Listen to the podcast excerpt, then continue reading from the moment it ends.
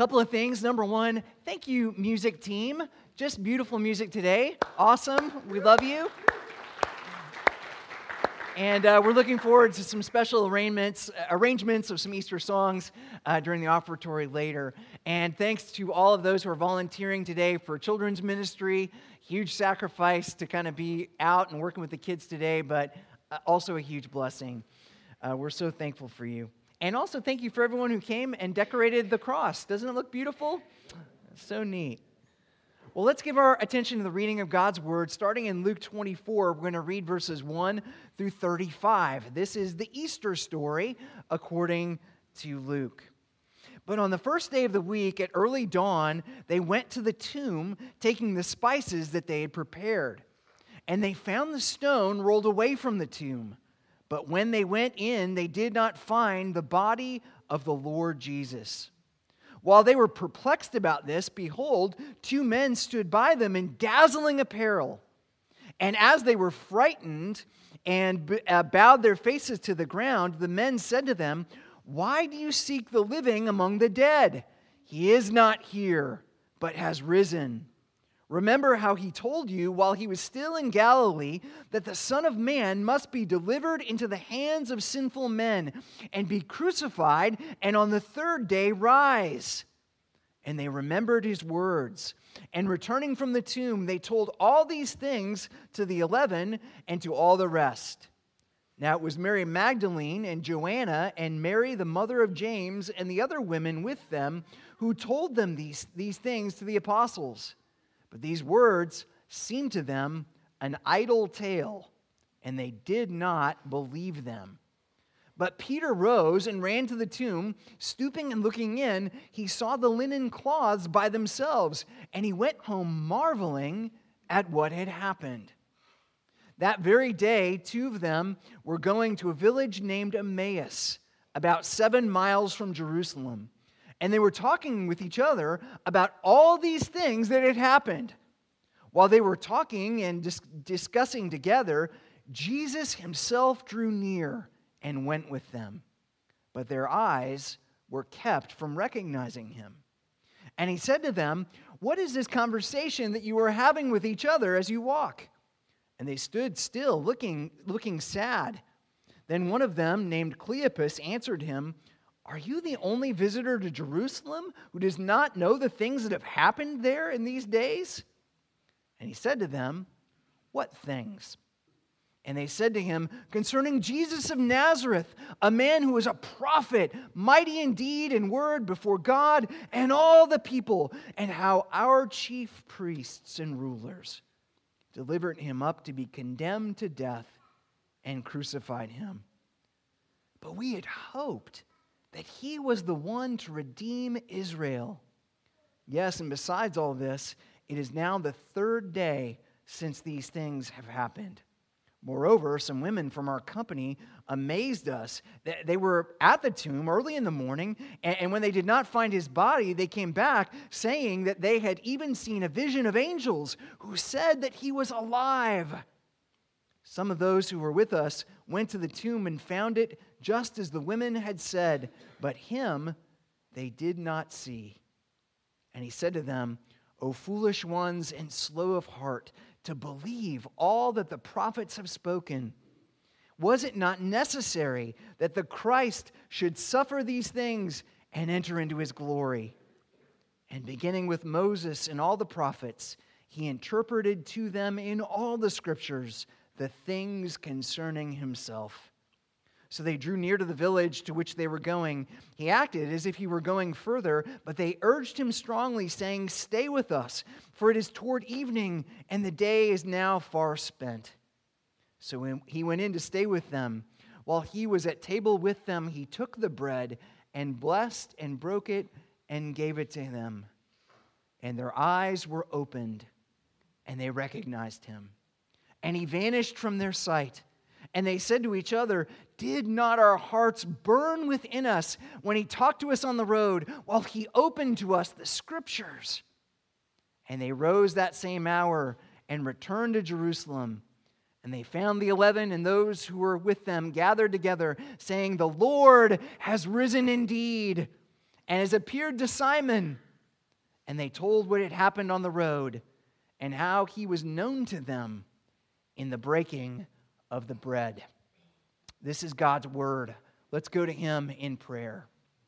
Oh Lord our God, we thank you for the glory of the resurrection. We thank you for Easter. We thank you for the hope that we have because Jesus is alive, seated, seated at your right hand and ruling forever and ever. I pray, Lord Jesus, that you are draw our hearts up to where you are through the preaching of your word. Give us eyes to see and ears to hear. Change our hearts that we might be made new. We pray this in the matchless name of Jesus, our resurrected King. Amen. A couple of years ago, uh, five years ago, if you remember the first time I told this story, the Pope came to visit Pensacola. Did you hear about this? It was in the Pensacola News Journal, so you might have missed it. Anyway, the Pope came to Pensacola for a very important meeting with some of his top cardinals, and he needed a ride from the airport to his hotel on Pensacola Beach. So he called a local limo company and he asked for a driver. Now, the one qualification that he had was that the driver had to be a devout Roman Catholic. If you are the Pope, you cannot have a Presbyterian picking you up at the airport. I'm pretty sure that's against canon law somewhere. So the limo company said, Hey, no problem. We got the perfect guy. His name is O'Malley. He's Irish Catholic, 12 brothers and sisters. This guy is the real deal. He'll be waiting for you when you arrive. Well, the day of the Pope's arrival, O'Malley was right there waiting for him, eager to take him to the hotel, but there was a small problem. O'Malley was such a devout Roman Catholic that he was terrified of speeding with the Pope in the back of his limousine. So he hopped on the 110 South, he headed toward the beach, and he locked the cruise control in at 52 miles per hour. Well, anyone of you who has driven on the 110 freeway knows that, of course, you are going to get passed by everyone going 52 miles an hour on the 110. So the cars were just absolutely zipping by. The Pope decided to knock on the partition. Hey, do you mind speeding up a little bit? We're getting passed by little old ladies here. Let's get a move on. I'm going to be late for my meeting. And so O'Malley sped up to 54 miles per hour. More passing, more people speeding by, more banging on the partition. Hey, I'm serious. We just got passed by a 1993 Buick LeSabre. You need to get going, man. Let's let put some lead out in it, okay? O'Malley sped up to 56 miles per hour. And finally, the Pope had had enough. Pull over, you sit in the back, I am driving this car.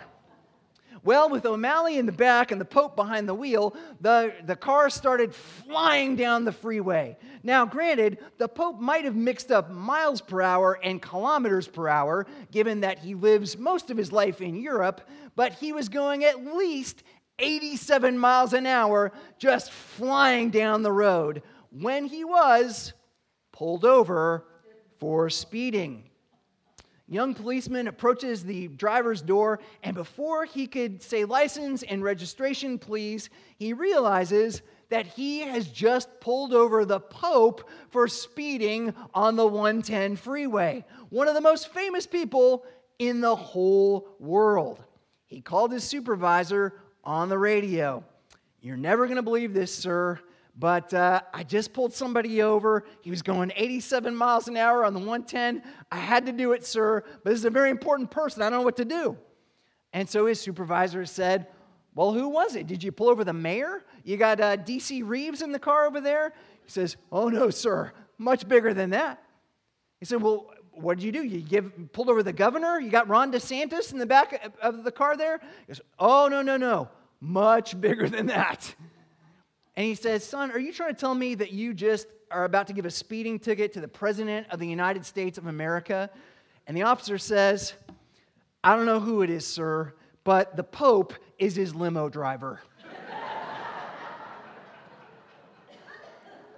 Now, in this story, which did not happen, it is just a, cor- a joke, of course, a police officer found himself face to face with the most recognizable person on the face of the earth, and somehow he looked right past him. In this story, which did happen, by the way, not a joke, two disciples were walking and talking with Jesus the most recognizable person in the ancient world, for two hours. And somehow they looked right past him. It was the very first Easter Sunday. They were traveling from Jerusalem to Emmaus, about seven miles away. Jesus was standing right there with them. And they didn't recognize him at all. They didn't see and couldn't see until Jesus opened their eyes. How did it happen? Can something like that happen today? Is it possible to come to a worship service on Easter Sunday, arguably the biggest Christian holiday of the year, and completely miss Jesus? Sadly, I think it is possible, and I don't want it to happen to you. I want you to see Jesus. I want you to walk with him. I want you to talk with him. I want your heart to burn within you as you walk with him on the road. I want you to leave here saying what Cleopas said to his friend in verse 34 The Lord has risen indeed. How does that happen? How do we see Jesus? Why do we so often live our lives completely missing Jesus? As we think about Easter and the resurrection this morning, I want to ask two big questions about what the disciples did and didn't see on the road to Emmaus. The first big question is this What prevented them from seeing Jesus? And the second big question is What enabled them to see Jesus. At first, they couldn't see Jesus at all. Then all of a sudden, they could. What happened? What changed? Can it happen to us? How does Easter and the resurrection open our eyes? How does Easter enable us to see Him? Why do we so often fail to see Him, even though our eyes are open? Let's take a closer look at one of my favorite Easter stories in the whole Bible the story of Jesus and his disciples on the road to Emmaus. Now, here's the first big question that we're going to ask it's this What kept the disciples from seeing Jesus? And then, related, what keeps us from seeing Jesus? Three things. The first is distraction. The disciples in this story were completely distracted. Verse 13. That very day, two of them were going to a village called, named Emmaus, about seven miles from Jerusalem. And they were talking with each other about all these things that had happened. How much of your life do you spend talking to all of these people about all of these things that have happened? How much time do you spend talking to people about sports and politics and movies and music and what happened at work and what's happening at school and the economy and the stock market and the housing market? The price of new trucks, 80,000 bucks. The price of, of a dozen organic eggs laid by chickens with graduate degrees. Seven bucks. In the case of these two disciples, they were thinking about everything that had happened in the Holy Week leading up to Easter. First, there was Jesus' triumphal entry into Jerusalem on Palm Sunday, then the Last Supper on Maundy, Thursday, then the crucifixion on Good Friday. And now, here they are on Easter Sunday. Jesus is dead, and now his body is gone. And to further complicate things, some of the ladies from the Tuesday morning Bible study are insisting that Jesus is very much alive and that they've seen him and heard the angels. Could this be true? They were distracted, so distracted, they missed Jesus. He appeared to them on the road to Emmaus, and they didn't even recognize him at all. Do you see the problem? I think so often we get distracted by all the things that have happened and all the things that are happening and all the things that might happen and probably won't happen that we miss the one thing that did happen that matters more than anything else in the world. We miss the resurrection. We miss the fact that death has been defeated and Jesus, our King, is very much alive. We miss the fact that we are no longer slaves to fear, but we are children of the living God. We miss the fact that Jesus is right here, right now, and there is no condemnation for those of us who believe in Him we miss the fact that Jesus is saying to each and every one of us, Walk with me. Talk with me. Tell me what's on your mind. Tell me your hopes. Tell me your fears. Tell me your doubts. Share your joys and your triumphs with me. Don't miss him. Don't miss the gift of everlasting life. Don't miss the gift of joy. Don't miss the gift of hope put down your phone, turn off your TV, and take a walk with the King. The second thing that kept the disciples from seeing Jesus is disillusionment. The disciples who met with Jesus on the road to Emmaus were disillusioned.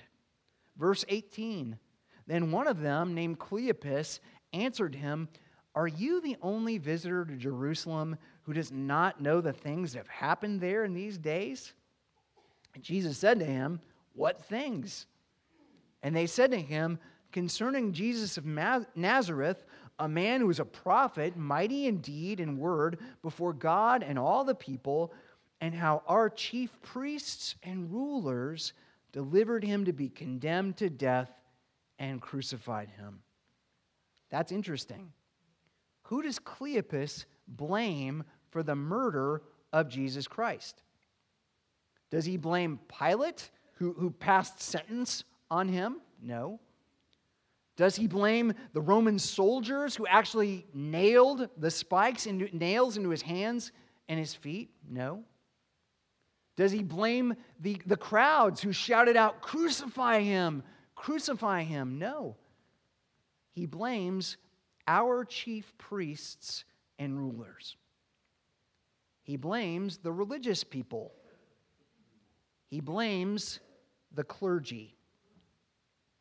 See, Cleopas had trusted those who were in spiritual authority over him. He put them on a pedestal, he held them to a high moral standard, and they betrayed his trust. They let him down. He was disillusioned, and because of his disillusionment, he couldn't see Jesus. Some of you this morning are in the same exact place that Cleopas was on the road to Emmaus. Religious people have let you down. Maybe your religious parents let you down. Maybe a pastor let you down somewhere along the way. Maybe I am the pastor who let you down somewhere along the way. Maybe you grew up going to church, and when you were younger, you were a true believer. You loved the church, you loved the people, you believed Jesus and everything that the religious people said about him. And then you saw the hypocrisy. Then you saw the cruelty. Maybe your church split, and the people who were supposed to be all about love were hateful and hurtful to each other and you're wondering, can I ever go back? Can, can it ever be like it was before? Can I ever have a relationship with Jesus again? Can I ever have a relationship with the church and those people again? That's where Cleopas was, and that's exactly where the Lord Jesus met him. Jesus isn't afraid of our disillusionment. He knows everything that religious people have ever done to you, and he knows it because they did even worse to him.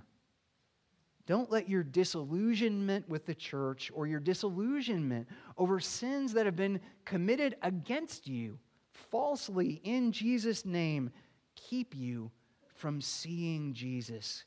He's right here. See him. The third thing that kept the disciples from seeing Jesus is disappointment.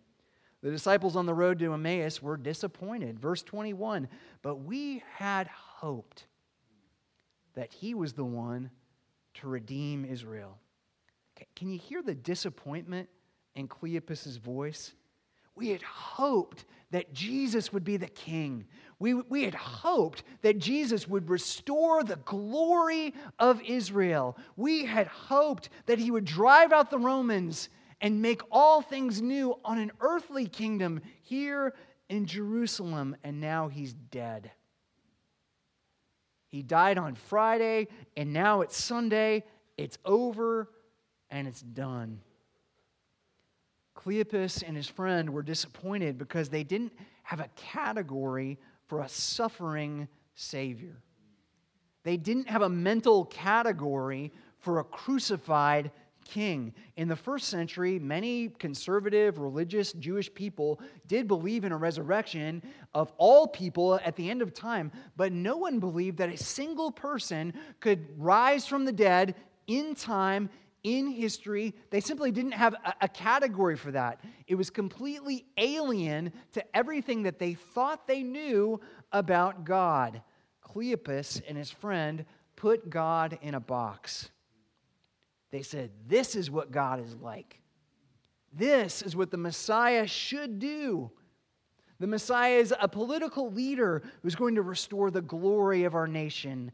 And they were disappointed because Jesus didn't live up to their expectations of him. Have you ever put God in a box? Have you ever said to yourself, I know what God is like, I know what God is going to do, and then been disappointed when God didn't do everything exactly the way you wanted Him to do it?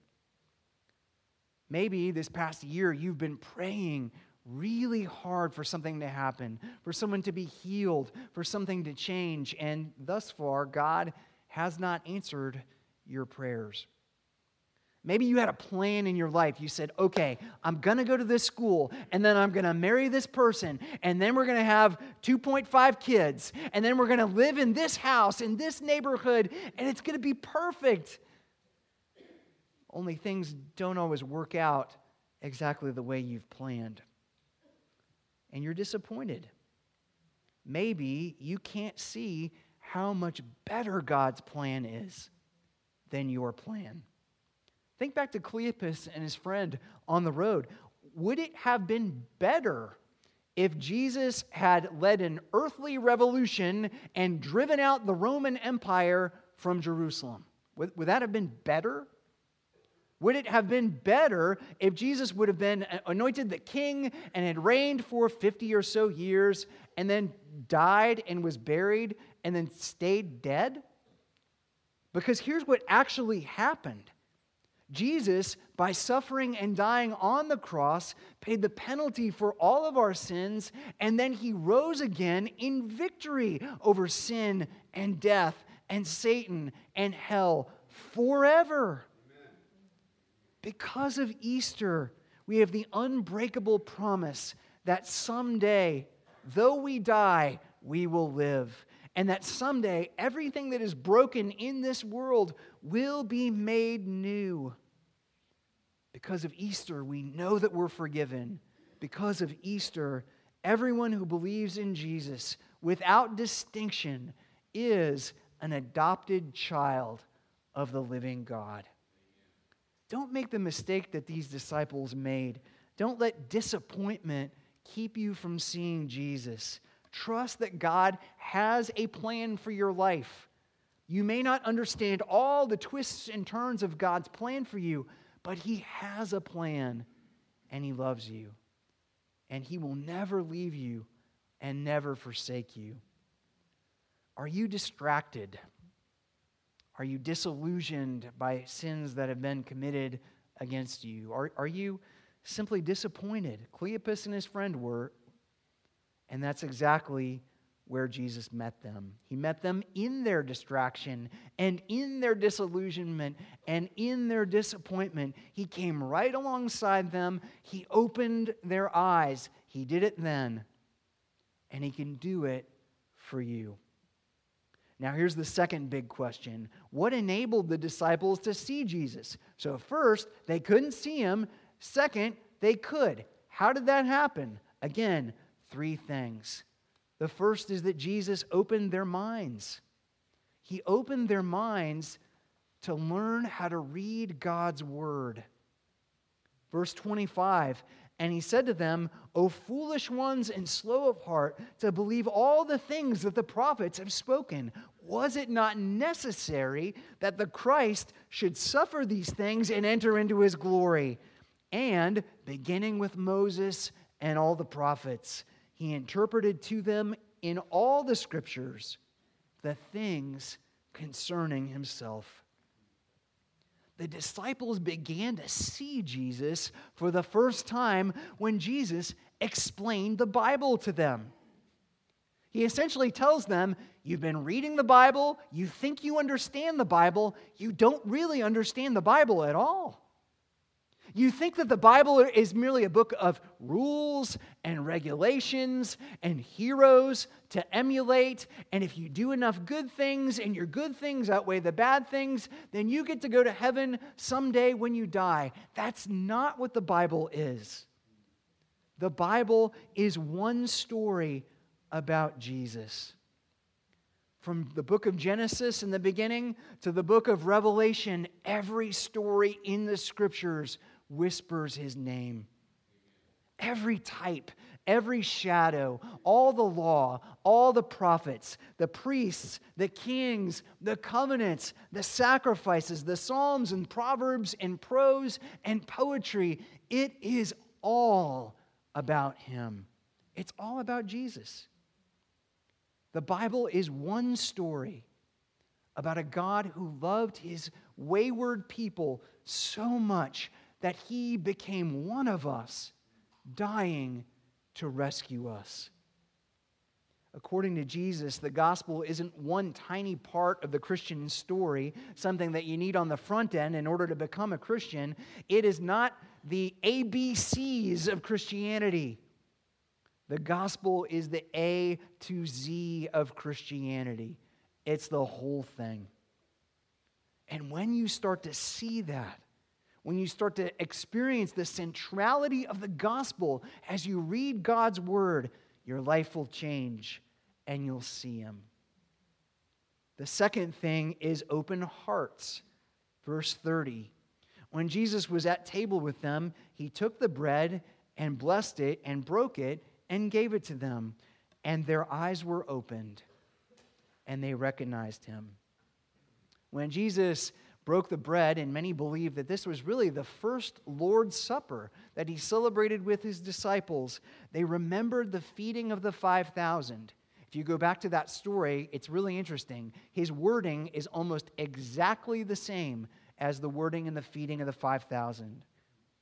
They remembered the Last Supper when Jesus said, This is my body given for you. This cup is the cup of the new covenant in my blood. They saw his nail scarred hands and they were instantly aware of how much Jesus loved them.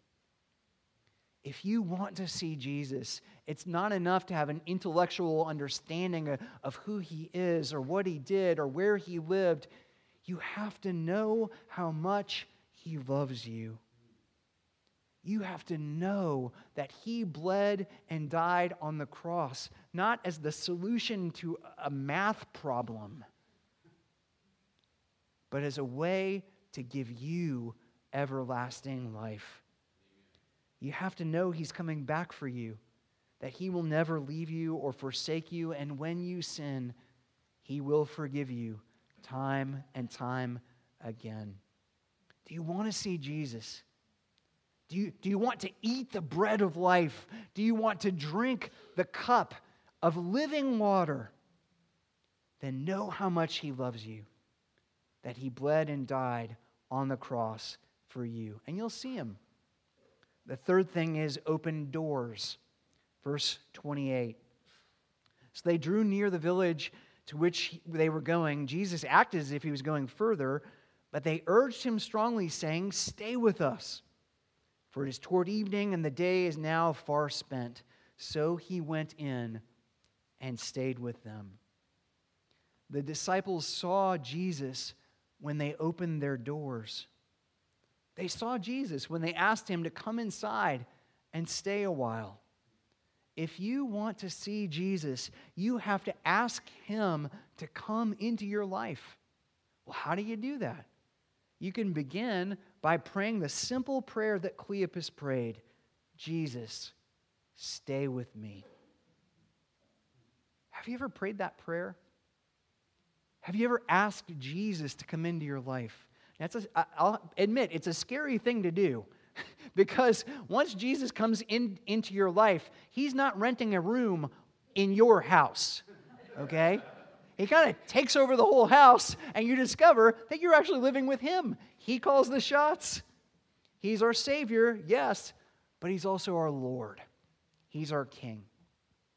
But He shows us the paths of righteousness, not to steal the joy from our lives, but to give us greater joy than we could ever experience without Him. By aligning our hearts and our nature which has been made new by the gospel of Jesus Christ, by the true nature of the world and the universe, he shows us something better that we could ever ask or imagine. He gives us joy. So ask him to come inside. Ask him to be your Savior and your King. You will see him, and your life will never be the same. Have you come here this morning? Wanting to see Jesus, you can. Put aside your distractions, put aside your disillusionment, put aside your disappointment. Open your mind to God's word. Open your heart to Jesus' love. Open your doors to a relationship with Him. That's what Easter is all about. Jesus is not dead, He is alive. He's here. Do you see him? Let's go to God in prayer. Oh Lord our God, we ask that you would show us Jesus and that seeing him, our lives would be made new. I pray, Lord, for those who come burdened under the weight of sin that they have committed. I pray for those who have been crushed by the weight of sins that have been committed against them. O oh Lord God, we pray that by the power of the cross, you would take away our guilt and our shame. We pray, Lord, that you would open our eyes that we might see you. And that seeing you, we might know the path that leads to everlasting life and joy and peace do this great miracle in our hearts by the power of your Spirit, for we pray in Jesus' name. Amen.